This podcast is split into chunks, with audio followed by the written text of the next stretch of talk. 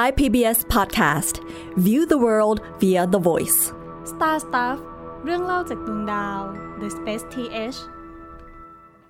สวัสดีครับ ผมปรับเชยพัฒน์อาชีวรังับโรคครับ สวัสดีครับ ผมต้นนัทนนท์ดวงสูงเนินครับ วันนี้หัวข้อที่เราจะมาพูดคุยกันนะครับ ก็เกี่ยวกับยานอวกาศหนึ่งลำที่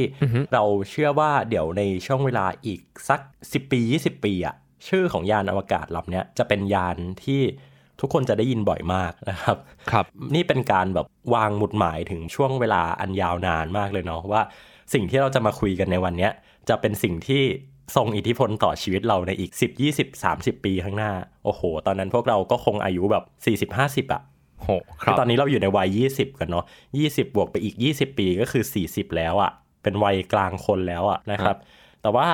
เราเนี่ยจะได้อยู่ในช่วงเวลาประวัติศาสตร์กันของการปล่อยยานอวกาศลำนี้นะครับ จริง ๆ จะเรียกว่าลำก็ไม่ได้ เพราะว่าจริงมันจะมียานสองลำที่เดี๋ยวตอนหน้าเราค่อยมาพูดถึงอีกลำหนึ่งกันเนาะนะครับ ตอนนี้เราจะมาพูดถึงยานอวกาศที่ชื่อว่า JUICE นะครับหรือว่า JUICE แล้วแต่คนจะอ่านนะถ้าอ่านแบบไทยๆก็ JUICE นะฮะคือจริง ๆ มันไม่ได้อ่านว่า JUICE เนาะแล้วก็อ่านตลกๆแล้วกันนะจริงมันชื่อว่า JUICE นะฮะน้ำผลไม้นะฮะครับ JUICE เนี่ยมันย่อมาจาก Jupiter Icy Moon Explorer นะครับ ถ้าแปลเป็นภาษาไทยก็คือเป็นภารกิจสำรวจดวงจันทร์บริวารหิมะนะฮะไอซี่ครับของดาวพฤหัสบดีนั่นเองครับ ซึ่งดวงจันทร์น้ำแข็งที่ว่าเนี่ย หลักๆแล้วก็คือยูโรปาแกนิมีดและคาลิสโต ซึ่งเป็น 3 ใน 4 Galilean moon หรือว่าดวงจันทร์ที่กาลิเลโอค้นพบเมื่อหลายร้อยปีก่อนนะครับ ส่วน I.O. เนี่ยจะถูกจัดอยู่ในเป็นระดับ second priority ของครับภารกิจหรือว่าไม่ได้ให้ความสำคัญเท่ากับ 3 ดวงที่ว่าครับ ยานลำนี้นะฮะจะกำหนดเริ่มต้นเดินทางเนาะในเดือน เมษายนนี้แล้วนะครับ เดือนเมษายนนี้ก็ก็คืออีอีกไม่สองนานเดือนนะครับครับซึ่งสถานะของตัวยานตัวนี้นะฮะไอตัวยานจูสเนี่ยได้รับการดูแลภารกิจนะฮะโดย ESA หรือว่า European Space Agency นะครับ โดยที่มีบริษัทคอนแทคเตอร์ในการผลิตยานเนี่ยก็คือ Airbus ที่เราคุ้นเคยกันนั่นเองนะครับตอนนี้ Airbus ก็ เริ่มทำ PR แล้วเนาะนะครับ เราได้เมล PR มาแล้วนะ แปลว่าทาง Airbus เนี่ยเขาจริงจังกับภารกิจนี้มากนะครับ เพราะว่า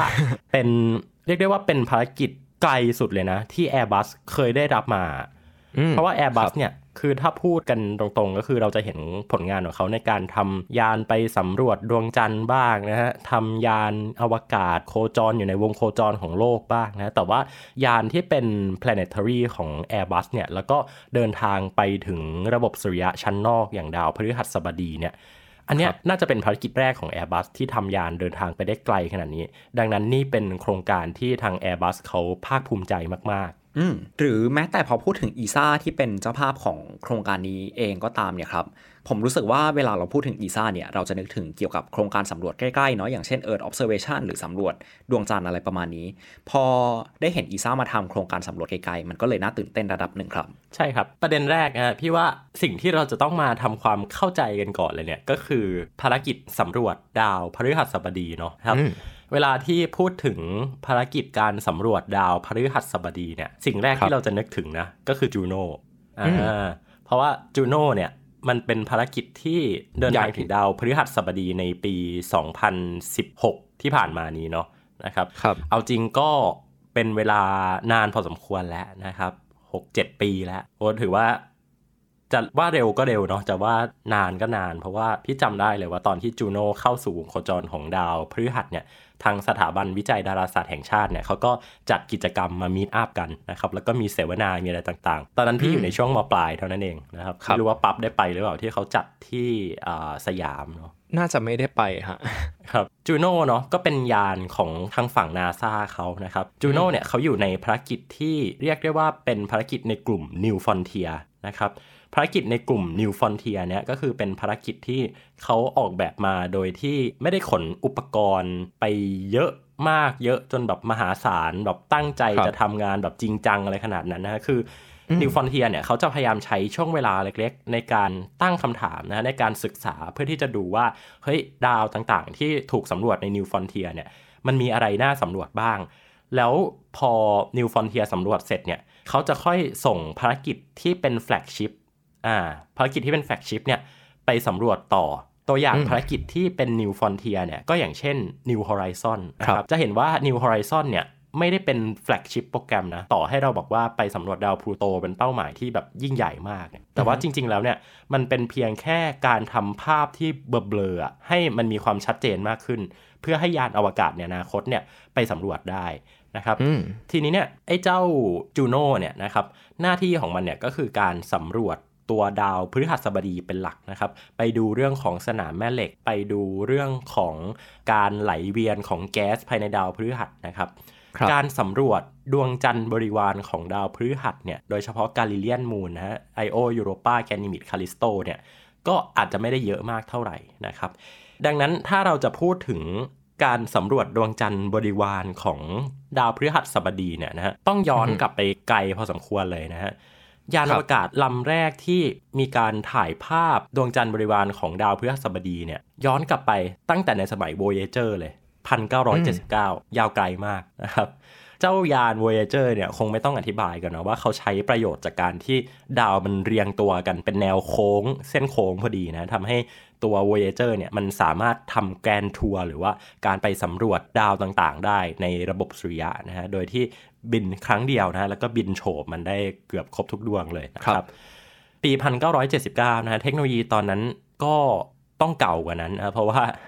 การทำ งานอวกาศเนี่ยมันคือการใช้เทคโนโลยีที่เก่ากว่านะดังนั้นก็พูดได้ว่าเทคโนโลยีจริง ๆ แล้วของมันอะก็คือช่วง 60 70น่ะแต่อย่างไรก็ตามตัวยาน Voyager เนี่ยเขาก็ได้บินโฉบไปที่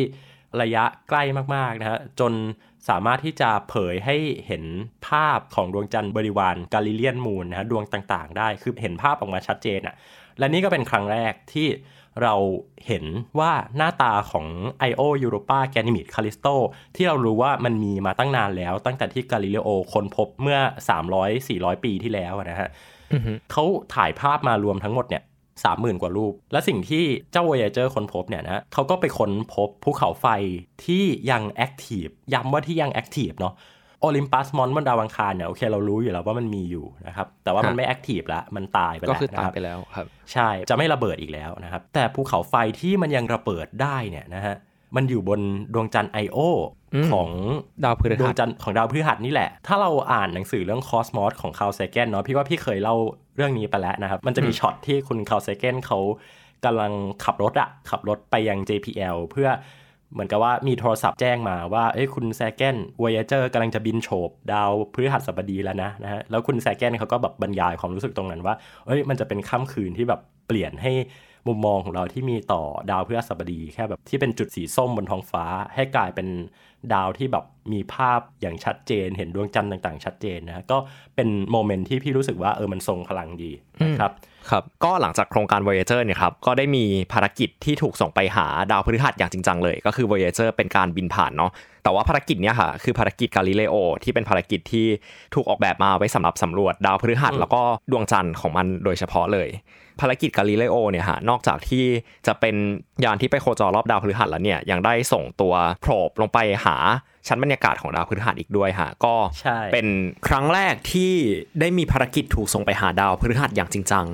โดยที่หลังจากนั้นเนี่ยครับมันก็ไม่ได้มีภารกิจถูกส่งไปหาดาวพฤหัส โดยเฉพาะอีกเป็นเวลาค่อนข้างนานพอสมควรครับ ก็อย่าง Cassini เนี่ยครับจริง ๆ มันก็ไปสำรวจดาวเสาร์แค่มันผ่านดาวพฤหัสก็เลย เก็บข้อมูลไว้ด้วยละกันอะไรประมาณนี้ หรือว่า New Horizon ก็เคสคล้ายๆกัน ก็ไปหาดาวพลูโตแค่ผ่านดาวพฤหัสเฉยๆ จนมาถึงยุคของจูโน่เนี่ยครับถึงได้มีการส่งภารกิจไปหาดาวพฤหัสอย่างจริงจังอีกรอบหนึ่งครับกาลิเลโอเนี่ยต้องบอกว่าเป็นยานที่มีความสำคัญมากนะจริงๆกาลิเลโอเนี่ยทาง ESA ก็มีส่วนร่วมในการทำ instrument ต่างๆ ค่อนข้างเยอะนะฮะโดยเฉพาะเรื่องของชื่อแล้วกันนะเพราะว่ากาลิเลโอแกก็เป็นคนยุโรปเนาะอืมแล้วอเมริกาก็แบบเอามาตั้งชื่อยานเฉยเลยดังนั้น ESA ก็เลยอาจจะแบบว่าเฮ้ยขอมีส่วนร่วมบ้างวะอ่านะครับ ก็มี instrument ต่างๆนะฮะเดินทางไปกับยานกาลิเลโอมากมายนะฮะแล้วก็การค้นพบของ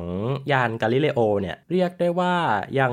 ส่งผลต่อวิธีคิดทางวิทยาศาสตร์มาจนถึงปัจจุบันนะฮะครับคืออย่างที่บอกไปว่ากาลิเลโอเนี่ยเป็นยานที่เขาอยู่ในระดับ flagship mission นะฮะอืม คือพอมันอยู่ในระดับ flagship mission เนี่ย มันมีการขนอุปกรณ์อะไรต่างๆ ไปเยอะมาก เพื่อที่จะขูดรีดเอาทุกข้อมูลออกมาให้เราได้นะ ดังนั้นถ้าสังเกตดูนะ มันจะเป็นการแบบเหมือนกับอะไป survey ก่อน แล้วก็ส่งยานที่จะสำรวจเจาะลึก แล้วก็ไป survey แล้วก็สำรวจเจาะลึกนะฮะเป็นเพราะว่าช่องว่างทางเทคโนโลยีอะในการส่งยานไปแต่ละครั้งอะมันไม่เหมือนกันอะเออครับ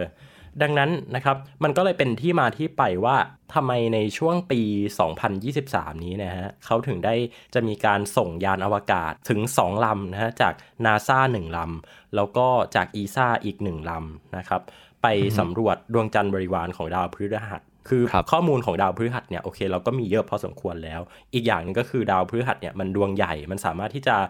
ถ่ายภาพด้วยอุปกรณ์ต่างๆ ที่เรามีบนโลกได้นะฮะกล้องโทรทัศน์บนโลกหรือว่ากล้องโทรทัศน์อวกาศเจมส์เว็บที่เพิ่งถูกส่งขึ้นไปเองก็ตามเนี่ยก็มีผลงานในการสำรวจดาวพฤหัสบดีอยู่หลายต่อหลายครั้งนะครับครับแต่ว่าดวงจันทร์บริวารของมันเนี่ยมันเล็กแล้วมันไม่มีแสงในตัวเอง ดังนั้นเราก็เลยคิดว่าเอ้ยการส่งยานไปสำรวจเนี่ยมันแม่นยำกว่ามันชัวร์กว่าเขาก็เลยมี 2 โครงการหลักขึ้นมานะฮะก็คือโครงการ JUICE นะครับหรือว่า Jupiter Icy Moon Explorer ครับ กับอีกภารกิจหนึ่งนะฮะซึ่งเป็นภารกิจของทางนาซาทางนาซาก็สนใจที่จะเดินทางไปด้วยเนาะนะครับทางนาซาเนี่ยเขาจะส่งยานอวกาศที่ชื่อว่า Europa Clipper ก็คือครับตามชื่อเลยเนาะเน้นไปที่การสำรวจดวงจันทร์ยูโรปานะครับของดาวพฤหัส ซึ่งที่น่าสนใจคือภารกิจนี้เป็นภารกิจ flagship เลยนะฮะ ใช่ใช่ใช่ก็เรียกได้ว่านาซาแบบจริงจังกับมันมากเป็น 2 flagship เลยอะๆครับ จริง ๆ แบบพอพูดกันแบบนี้ฮะว่าทางอีซ่าก็ส่งจูสไปสำรวจดวงจันทร์หลายดวง หรือว่าอย่างนาซาก็ส่ง Europa Clipper ไปสำรวจยูโรปาเนี่ยผมรู้สึกเห็นถึงเทรนด์ใหม่ในวงการสำรวจระบบสุริยะเหมือนกันเนาะว่าในยุคก่อนหน้านี้อ่าสมัยไวกิ้งสมัย Voyager สมัยกาลิเลโอสมัย Cassini เนี่ยเราจะส่งยานอวกาศไปสำรวจดาวที่เป็นดาวเคราะห์อะแต่ว่าผมรู้สึกว่าพอจนถึงจุดหนึ่งแล้วอะ ก็ปฏิเสธไม่ได้ว่าดาวเคราะห์มันก็ยังมีอะไรใหม่ให้สำรวจนี่แหละ แต่ว่าเหมือนเราจะ shift focus ไปหาดวงจันทร์บริวารของมันหรือว่าวัตถุเล็ก ๆ ด้วย ใช่ใช่อืมเพราะจซึ่ริงงๆก็คือดาวพฤหัสมันมันเข้าไปสำรวจข้างในไม่ได้เนาะคือมันเป็นดาวแก๊สครัอะบคือแบบเข้าไปยังไงวะ ซึ่งผมรู้สึกว่ามันเป็นเทรนด์ที่น่าจะโตขึ้นอีกเนาะอย่างเช่นนอกจาก 2 ภารกิจนี้มันก็ยังมี Dragon Fly ที่เออจะไปสำรวจไททันที่เราพูดถึงอีก หรือว่าก็มีแพลนอีกหลาย ๆ แพลนเหมือนกันฮะที่เราจะไปสำรวจดวงจันทร์ซึ่งซึ่งเอาจริงผมว่าน่าสนใจมากเพราะว่าดวงจันทร์ในระบบสุริยะจริง ๆ แล้วหลายดวง ไม่ได้เป็นดวงจันทร์แบบตายๆแบบดวงจันทร์ของเราอะฮะแต่เป็นดวงจันทร์ที่มีภูเขาน้ำแข็ง มีภูเขาไฟใช่ใช่มีระบบอะไรหลายๆอย่างมากใช่ก็อย่าง ไททันที่เราเคยพูดถึงกันไปเนาะครับหรืออย่าง I.O. ที่ก็เพิ่งพูดไปตอนต้นตอนว่ามีภูเขาไฟที่ยังปะทุอยู่ ซึ่ง New Horizon อะไรเงี้ยฮะตอนที่บินผ่านดาวพฤหัสก็สามารถไปถ่ายตอนที่มันปะทุอยู่ได้ด้วยครับคือโหดมากอืมครับ คืออะอย่างที่ปั๊บบอกไปแหละว่ามันเป็นเทรนด์ใหม่อืมในการสำรวจที่มันน่าจะเกิดขึ้นในในช่วงเวลา อีกสัก 20-30 ปีอะที่มองว่ามนุษย์อะพยายามทำความเข้าใจระบบสุริยะทำความเข้าใจตัวระบบของดาวทั้งระบบอะมากครับกว่าในยุคอดีต ซึ่งเราเคยคุยประเด็นนี้กันไปแล้วเนาะว่า การมองดาวเนี่ย planetary science เนี่ยมันคือการมองดาวทั้งระบบไม่ว่าจะเป็นแบบไม่ว่าจะเป็นฟิสิกส์เคมีชีวะอะไรของมันนะก็คือมองให้มันครบทุกด้านไปเลยครับ จากที่เล่ามาก็น่าจะเริ่มเห็นแล้วว่าทำไมเราถึงไปสำรวจอะไรที่เป็นวัตถุเล็กๆ อย่างดวงจันทร์หรือว่าดาวเคราะห์น้อยกันเยอะขึ้นครับเพราะว่ามันยังเป็นปริศนาของการสำรวจระบบสุริยะของเราประมาณหนึ่งเหมือนกันครับ ทีนี้มาที่เรื่องราวของยานจูสกันบ้างดีกว่านะครับว่ายานจูสอือฮึเนี่ยมันเอ่อหน้าตาเป็นอย่างไรนะครับ ยานจูสเนี่ยขนาดใหญ่มากนะครับความสูงของมันเนี่ยเกือบ 4 เมตรนะฮะ คือเป็นยานที่ใหญ่มากเลยนะ เป็นยานอวกาศขนาดไซส์ใหญ่บิ๊กบึ้มอะนะครับอืมแล้วก็น้ำหนักนะน้ำหนักของตัวยานเนี่ยไม่รวมเชื้อเพลิง 2.4 ตัน รวมเชื้อเพลิงทั้งหมด 6 ตันนะครับโหหกตันนี่คือแบบรถบรรทุกคันใหญ่ ๆ คันหนึ่งเลยนะอือฮึเออแล้วก็แน่นอนว่าน้ำหนักเยอะขนาดนี้ขนาดใหญ่ขนาดนี้ จรวดที่ถูกนำมาใช้แน่นอนครับอาริยาน5เจ้าของผลงานการส่งครับเออเจมส์ James เว Webb ถูกต้องนะครับ อาริยาน6ไม่ทันว่ะ เออ อันนี้พี่ก็มีแอบลุ้นเหมือนกันตอนที่เขาประกาศตัวยานนำส่งอืมแต่เข้าใจแอบว่าเสียดายเหมือนกันนะครัเข้าบใจว่าต่อให้ทันก็คือออกแบบมาสำหรับอาริยาน5ไปแล้วอะเอออมก็น่าจะเหมือนเจมส์เว็บนะฮะนอกจากไอ้ตัวขนาดความสูงกว่า 4 เมตรของมันแล้วนะฮะ มันยังมีอุปกรณ์ที่เป็นแท่งๆอะเป็นเสานะครับเป็นเสาแท่งๆ ยาว 16 เมตร ยื่นออกมา ซ้ายขวาของยานนะครับ ซึ่งไอ้ตัวเสาตรงเนี้ยมันเป็นอุปกรณ์เรดาร์สำหรับสะท้อนคลื่นวิทยุนะครับ ที่เขาออกแบบมาครับเพื่อให้มันทะลุผ่านตัวผิวน้ำแข็งของอ่าเจ้า icy moon นะฮะของดาวพฤหัสบดีนะครับ พูดรวมๆว่า icy moon ละกันนะครับ เพราะว่าอืมก็มีหลายดวงเนาะที่ปกคลุมด้วยด้วยน้ำแข็งนะครับ อันเนี้ยครับเรียกได้ว่าเป็นอุปกรณ์ที่เป็น killing feature ของยานลำนี้เลย เพราะว่าเอาจริงการส่งแบบท่อนรอดสติ๊ก whatever ยาวกว่า 16 เมตร เนี่ย ไปในอวกาศเนี่ยมันมันเป็นสิ่งที่ท้าทายมากนะฮะอืมเป็นเป็นสิ่งที่น่าตื่นเต้นมากๆนะครับ นอกจากนี้เขาก็จะมีอุปกรณ์อีกหลายตัวนะฮะ เป็นอุปกรณ์ที่ใช้ในการถ่ายภาพนะครับ ความคมชัดอยู่ที่ 2.4 เมตรต่อพิกเซลละก็เอียดคือมากเลยนะใหญ่มาก แบบเอาคนสองคนมาต่อกันเราถ่ายภาพเห็นจากจากพื้นโลกนี่คือจากพื้นดาวเนี่ยฮะมันก็โคตรละเอียดเลยอะทำไมต้องเอาคนสองคนมานอนตอบก็อ๋ อเอาเป็นคนว่าหนึ่งคนหนึ่งถ่ายบ้านโอเคก็ได้ ถ่ายบ้านก็ได้อะสมมติว่ามีมีใครไปสร้างบ้านไว้บนแบบ I.O. อย่างเงี้ย อ่าก็จะเห็นเลย แต่คงไม่ละเอียดถึงขั้นเอ่อมา reconnaissance orbiter อืมหรือว่า moon อืม lunar เรียก reconnaissance orbiter อะหรือแบบดาวเทียมโลกอะเรียกได้ว่า คล้ายๆถ่ายเห็นเป็น city block ละกันอืมว่าสมมติว่ามีใครไปสร้างเมืองบนดวงจันทร์ของดาวพฤหัสอะฮะไอ้ยานลำเนี่ยมันก็จะถ่ายไปเห็นแบบเป็นโครงสร้างของเมืองใช่ใช่ใช่ประมาณหนึ่งใช่ ก็นับว่าละเอียดอยู่นะ 2.4 เมตรต่อพิกเซล จะเห็นกำแพงเมืองครับจีนไหมเฮ้ยเดี๋ยวไปตอนหน้ามาคุยเรื่องนี้กันดีกว่าครับกำแพงเมืองจีนได้มองเห็นจากอวกาศจริงหรือเปล่านะครับ นอกจากนี้ก็จะมีอุปกรณ์ต่างๆ มากมายเลยนะฮะคงไม่ได้ไล่ให้ฟังทั้งหมดอะแต่ว่าเดี๋ยวอาจจะทิ้งลิงก์เอาไว้ละกันให้ได้ไปอ่านกันนะครับแต่ว่าความน่าสนใจที่พี่อยากจะเล่าให้ฟังก็คืออุปกรณ์แต่ละตัวเนี่ยมันทำโดยหน่วยงานอวกาศที่แตกต่างกันเยอะแยะมากมาย ก็สไตล์ยุโรปแหละนะฮะเหมือนเราเคยคุยเรื่องนี้กันไปแล้วว่ายุโรปเนี่ยเขาเก่งเรื่องการเอาคนมาทำงานด้วยกันนะครับ มันก็จะมีตั้งแต่อุปกรณ์ของ DLR นะฮะครับ ของทางเยอรมนีนะฮะคาเนสของฝรั่งเศสนะฮะ United Kingdom Space Agency นะฮะ สหราชอาณาจักร ASI อิตาลี JAXA ก็มานะครับ แม้ว่าจะอยู่คนละทวีปกันนะครับ JPL ก็มา แล้วก็หน่วยงานเอกชนนะครับต่างๆ โอ้เยอะแยะมากมายเลย เรียกได้ว่ามันเป็นความ ความพยายามในการที่จะเอาทุกคนมาทำงานนี้ร่วมกันอะแล้วก็ได้อุปกรณ์ต่างๆ มาเยอะแยะมากมาย รวม instrument ที่ติดไปทั้งหมดเนี่ยนะครับเกือบ 20 ตัว ซึ่งเยอะมากจัดเต็มมากยัดเข้าไปพอในยานอวกาศที่มีขนาดใหญ่แล้วก็หนักมากๆเนี่ยเรียกได้ว่าภารกิจ JUICE เนี่ยเป็น flagship ของทาง ESA จริง ๆ นะครับ ซึ่ง เจ้าภารกิจนี้เนี่ยทาง ESA เขาได้ประกาศเอาไว้ในการประกาศข่าว Cosmic Vision เนาะที่เป็นเหมือนกับวิสัยทัศน์อะในการเดินทางสำรวจในช่วงปี 2020 2030 2040นะฮะประมาณนี้ครับแล้วก็อีกอันหนึ่งที่เป็นกิมมิคนะครับทำยานอวกาศต้องมีกิมมิคเขามีการส่งเป็นแผ่นอะเป็นแผ่นจารึกอะเพลกอะนะครับของหนังสืออผู้ส่งสารแห่งดวงดาวนะฮะที่กาลิเลโอเนี่ยเขียนขึ้นมานะครับพี่อืม ไม่แน่ใจว่ามันอ่านว่าอะไรนะซิดซิดเดเรอุสนันซิสนันซิอัสประมาณเนี้ยนะฮะ แต่ว่ามันเป็นหนังสือของกาลิเลโอนะฮะ ใส่เข้าไปในยานด้วยนะครับ เหตุผลก็คงไม่ต้องถามเนาะว่าทำไมนะครับเพราะว่ากาลิเลโอเนี่ยก็ถือว่าเป็นคนที่ มีคุณูปการสำคัญในการสำรวจแล้วก็เก็บข้อมูลของดาวพฤหัสบดีมาให้คนรุ่นหลังนะครับ แล้วก็ชื่อของมันเนี่ยผู้ส่งสารแห่งดวงดาวเนี่ยก็ถือว่ามีความหมายที่ลึกซึ้งกินใจนะครับ แล้วก็สามารถที่จะใช้ในการสื่อสารกับพับบิกได้นะว่านักวิทยาศาสตร์ นักดาราศาสตร์เนี่ยมองว่ายานจูสลำนี้นะฮะเป็นอย่างไรนะฮะแล้วก็มีคุณค่ามากแค่ไหนครับ เรียกได้ว่าค่อนข้างน่าขนลุกระดับหนึ่งว่า มันเหมือนเป็นการให้เกียรติผลงานที่เกิดขึ้นมา แล้วหลายร้อยปีว่าสุดท้ายเราก็ยังไม่ลืม แล้วก็เห็นว่าจริง ๆ มันเป็นรากฐานที่สำคัญมากของงานในปัจจุบันนั่นเองครับใช่ครับก็หลังจากที่เล่ากันถึงประวัติเล่ากันถึงตัวข้อมูลของตัวยานแล้วเนี่ยสรุปแล้วยานจูสไม่ใช่สรุปแล้วยานจูสของอีซ่าเนี่ยครับเขาจะไปสำรวจอะไรกับดวงจันทร์ของดาวพฤหัสกันบ้างฮะคือเป้าหมายหลักของเขาเนี่ยมันคือการสำรวจแหละว่าหน้าตามันเป็นยังไง คืออาจจะตอบ อาจจะตอบกวนๆนิดนึงนะ แต่ว่าณปัจจุบันเนี่ยเรามีข้อมูลเกี่ยวกับมันน้อยมากนะฮะดังนั้นการขนอุปกรณ์ไปเยอะขนาดนี้เนี่ยก็น่าจะช่วยสร้างเสริมความรู้ความเข้าใจของเราได้เยอะขึ้นนะครับเอาจริงคือเป้าหมายชัดเจนเนี่ยมันคงยังตอบไม่ได้หรอกว่าจะไปสำรวจหาอะไรแต่ว่าสิ่งที่เราน่าจะได้แล้วก็น่าจะได้แน่ ๆ เลยเนี่ยก็คือทำแผนที่ภูมิประเทศนะครับ คือถ้าเราไปดูอืมในครับ Google Earth อะเดี๋ยวนี้ Google Earth มันจะมีแบบจะมีให้เราไปกดดูแบบดาวดวงอื่นๆ ใช่ป่ะเออแล้วมันก็จะมีส่วนที่ยังไม่ได้ถูกสำรวจอะก็จะเป็นเบลอๆเอาไว้ หรือว่าจะเป็นแบบเป็นสีดำเอาไว้อะไรอย่างเงี้ยเนาะนะฮะ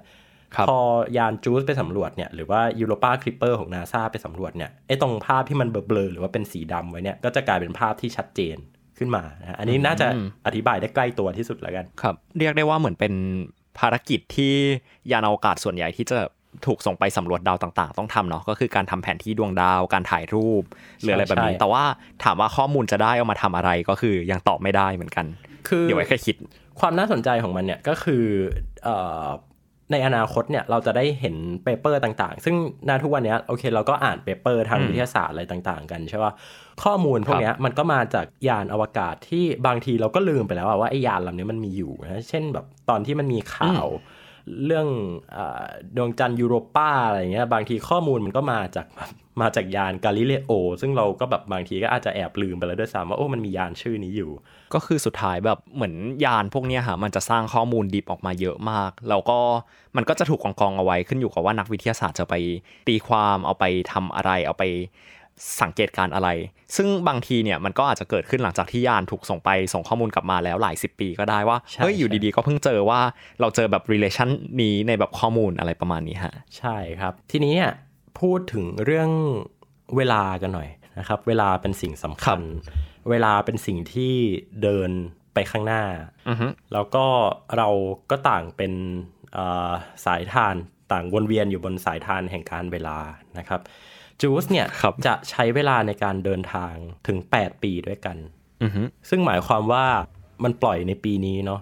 อีก 8 ปีข้างหน้าเราถึงจะมาเฉลิมฉลองการเดินทางถึงดาวพฤหัสบดีของมันนะครับฮะซึ่ง 8 ปีก็เป็นช่วงเวลาที่ที่ยาวนานมาก ๆ นะครับแล้วก็การออกแบบวงโคจรของยานจูสเนี่ยนะฮะก็เรียกได้ว่าใช้เทคนิคที่แพรวๆพอสมควรนะครับ เพราะว่ามีการใช้สลิงช็อตนะครับ หรือว่า gravitational assist จากโลกนะฮะถึง 3 ครั้ง พูดตรงๆก็คือปล่อยยานไปเนี่ย ยานก็หายไปในอวกาศนะหายไปหลายปีเลย ผ่านเวลาผ่านมาอ้าวกลับมาที่โลกเหมือนเดิม ครั้งที่หนึ่งกลับมาที่โลกเหมือนเดิมครั้งที่สองกลับมาที่โลกเหมือนเดิมครั้งที่สามนะเพื่อแบบสร้างแรงเหวี่ยงไปเรื่อยๆนะครับ นอกจากโลกแล้วเนี่ยก็ยังไปหาดาวศุกร์ด้วยนะไปให้ดาวศุกร์ช่วยเหวี่ยงอีกหนึ่งครั้ง ดังนั้นยานลำเนี้ยนะฮะใช้การทำ gravity assist เนี่ยถึง 4 ครั้งด้วยกันนะครับ จากโลกแล้วก็ดาวศุกร์นะครับสาเหตุว่าทำไมเขาต้องทำ gravity assist เยอะขนาดนี้เนี่ยก็เพราะว่าตัวยานมันใหญ่มากนะฮะมันหนักมาก แล้วเขาต้องการที่จะเก็บเชื้อเพลิงในการปรับวงโคจรเนี่ย เอาไว้ใช้ตอนที่มันอยู่บนดาวพฤหัสบดีเรียบร้อยแล้ว เพราะว่ามันก็จะต้องมีการแบบกระโดดเนาะจากดาวดวงนี้ไปดวงนี้นะหมายถึงดวงจันทร์บริวารของมันเนี่ยจะต้องมีการปรับวงโคจร เพราะว่าตัวยานเนี่ยมันถูกออกแบบมาให้สำรวจดาวถึง 3 ดวงนะครับดังนั้นถ้าจะเอาเชื้อเพลิงมาใช้ในการพุ่งเป้าเดินทางวิ่งตรงไปดาวพฤหัสเลยเนี่ยนะฮะเชื้อเพลิงก็อาจจะไม่เพียงพอเขาก็เลยออกแบบวงโคจรที่มันประหยัดเชื้อเพลิงมากที่สุดนะครับ แต่ก็แลกมากับระยะเวลาที่ ยาวนานถึง 8 ปีด้วยกันนะฮะจริงๆ ถ้าส่งไปตรงๆ อย่างเงี้ยอย่างยานจูโน่เนี่ยเดินทางแค่แค่ 4 ปีก็ถึงแล้วนะฮะ ดาวพฤหัสมันไม่ได้ไกลมากเนาะอืมหรืออย่าง Voyager จริง ๆ ก็ 2 ปีก็ถึงแล้ว ใช่ใช่เนี่ยเป็นเหตุผลว่าทำไมจูสถึงได้ใช้เวลาที่ยาวนานนะครับ แล้วก็จะถึงดาวพฤหัสบดีปี 2031 เลยทีเดียวนะครับโหฟังดูยาวนานมาก 2031 นะฮะครับพอเข้าสู่ดาว วงโคจรของดาวพฤหัสบดีแล้วเนี่ยเขาก็จะไปเข้าสู่วงโคจรของดวงจันทร์แกนิมีดนะฮะในช่วงปี 2034 นะครับ เป็นเป้าหมายแรกนะครับอืมสามปีหลังจากการเดินทาง คือจะไปโคจรรอบดาวพฤหัสก่อนนะแล้วค่อยกระโดดเข้าไปในวงโคจรของแกนิมีดนะครับ แล้วก็หลังจากนั้นเนี่ยจะมีการปรับวงโคจรไหมจะกระโดดเข้าไปในวงโคจรของดวงจันทร์บริวารดวงอื่นหรือเปล่านะครับต้องรอติดตามกันอีกทีนะครับ โอ้โห ต้องรอติดตามกันเป็น 10 ปีอะ เออครับอีก10ปีค่อยมาคุยกันนะครับ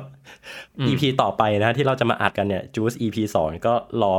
2034นะ10ปีข้างหน้าก็หวังว่าพอดแคสต์เราจะยังอยู่ถึงตอนนั้นนะครับ ครับเอ่อแต่ว่าก่อนที่มันจะไปสำรวจดาวพฤหัสบดี แล้วก็ดวงจันทร์บริวารของมันนะครับปั๊บมันก็ถูกครับออกแบบมาให้ไปสำรวจดาวเคราะห์น้อยดวงหนึ่งนะฮะที่ชื่อว่า 223 โรซานะครับไอ้เจ้า 223 โรซาเนี่ย มันอยู่ระหว่างวงโคจรของดาวอังคารกับดาวพฤหัสบดีนะเข้าใจว่าน่าจะอยู่ในช่วงไอ้แถบที่มันมีดาวเคราะห์น้อยเยอะๆนะฮะระหว่างดาวอังคารกับดาวพฤหัสมันจะชอบมีดาวเคราะห์น้อยไปอยู่เนาะนะฮะสังสังสามโรซาก็จะเป็นอีกหนึ่งเป้าหมายในการสำรวจด้วยนะครับ เข้าใจว่ามันเฉียดเข้าไปใกล้พอดีอะนักวิทยาศาสตร์ก็เลยแบบอะไหนๆก็เข้าไปใกล้แล้วหันกล้องไปถ่ายซะหน่อย ก็ไม่เสียหายนะคครัรับบก็เหมือนแต่เป็นว่าอืมพอมันเป็นดาวดวงน้อยๆอะมันก็ไม่ได้ มันก็ไม่ได้มีประโยชน์ในการทำ gravity assist อะไรมากนะอืมถึงได้บอกว่ามันใช้ gravity assist สี่ครั้งพอละกันของโลกแล้วก็ของดาวศุกร์นะครับครับของดาวศุกร์เนี่ยฟังดูเกรียนมากเลยเนาะว่าแบบจะไปดาวพฤหัสแต่ว่าไปอ้อมดาวศุกร์ก่อนคืออะไร แต่นี่แหละครับศาสตร์การออกแบบวงโคจรนะครับ ระยะทางที่ดีที่สุดนะ หรือว่า optimal ที่สุดอาจจะไม่ใช่การเดินทางเป็นเส้นตรงก็ได้อ๋อครับ ก็สุดท้ายแล้วนะฮะ สิ่งที่พี่อยากจะฝากตอนนี้ไว้เลยเนี่ยก็คือ เวลาที่เรามองภารกิจสำรวจอวกาศสักภารกิจหนึ่งเนี่ย มันไม่ได้เป็นการมองภารกิจแค่แบบ 1 ปีหรือว่า 2 ปีหรือว่า 3 ปีเนาะแต่ว่าอย่างภารกิจจูสที่เราพูดถึงกันเนี่ยจะมีผลกระทบกับมนุษยชาติไปอีกอย่างต่ำๆอะสามสิบปี ครับ ซึ่งอายุของเราเนี่ย ตอนเนี้ยยี่สิบ ถ้าผ่านไปตอนนั้นเลยเนี่ยก็คือห้าสิบสิบอืมเออซึ่ง50เนี่ยก็ จะพูดนี่ก็ดูใจร้ายไปนิดนึง แต่ว่ามันก็ใกล้ตายแล้วอะคือแบบอยู่อีกแค่ไม่กี่สิบปีก็ตายแล้วอะนะดังนั้นพี่มองว่าไอ้กระบวนการที่ทำให้มนุษย์เนี่ยยังยังเชื่อในการทำสิ่งเดิมๆหรือว่าการเดินทางไปสำรวจดวงดาว หรือว่าการเลือกที่จะทิ้งองค์ความรู้อะไรสักอย่างเอาไว้ให้กับมนุษยชาติในรุ่นถัดไปเนี่ยอืมมันค่อนข้างที่จะพิสูจได้ว่าเราเดินมาในเส้นทางที่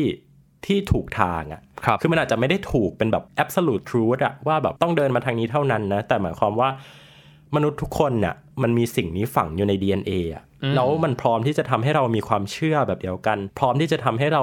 เดินหน้าออกไปสำรวจค้นพบดินแดนใหม่ๆ ท้าทายต่อความเชื่อเดิมๆ แล้วก็เลือกที่จะไม่หยุดนิ่งอยู่กับที่ ดังนั้นภารกิจการสำรวจอวกาศเนี่ยถ้าจะเปรียบเทียบเนี่ยพี่มองว่ามันเป็นเหมือนกับ เข็มทิศให้กับมนุษยชาติอะว่าเราจะต้องเดินไปในทางไหน แล้วเราจะเอาสิ่งที่เราได้จากการเดินทางเนี่ยมาดูแลเพื่อนมนุษย์ แล้วก็ใช้ชีวิตบนโลกของเราให้มันดีที่สุดยังไงนะครับ นี่ก็น่าจะเป็นสิ่งที่เราได้จากการทำงานสำรวจอวกาศครับ ครับ ตอนนี้ผมปรับเชลพัฒน์อาชีวระงับโรคครับ แล้วผมเต้นนัทนนท์ดวงสูงเนินครับขอลาคุณผู้ฟังไปก่อนไว้เจอกันใหม่ตอนหน้าครับ สวัสดีครับ สวัสดีครับ Star Stuff เรื่องเล่าจากดวงดาว The Space TH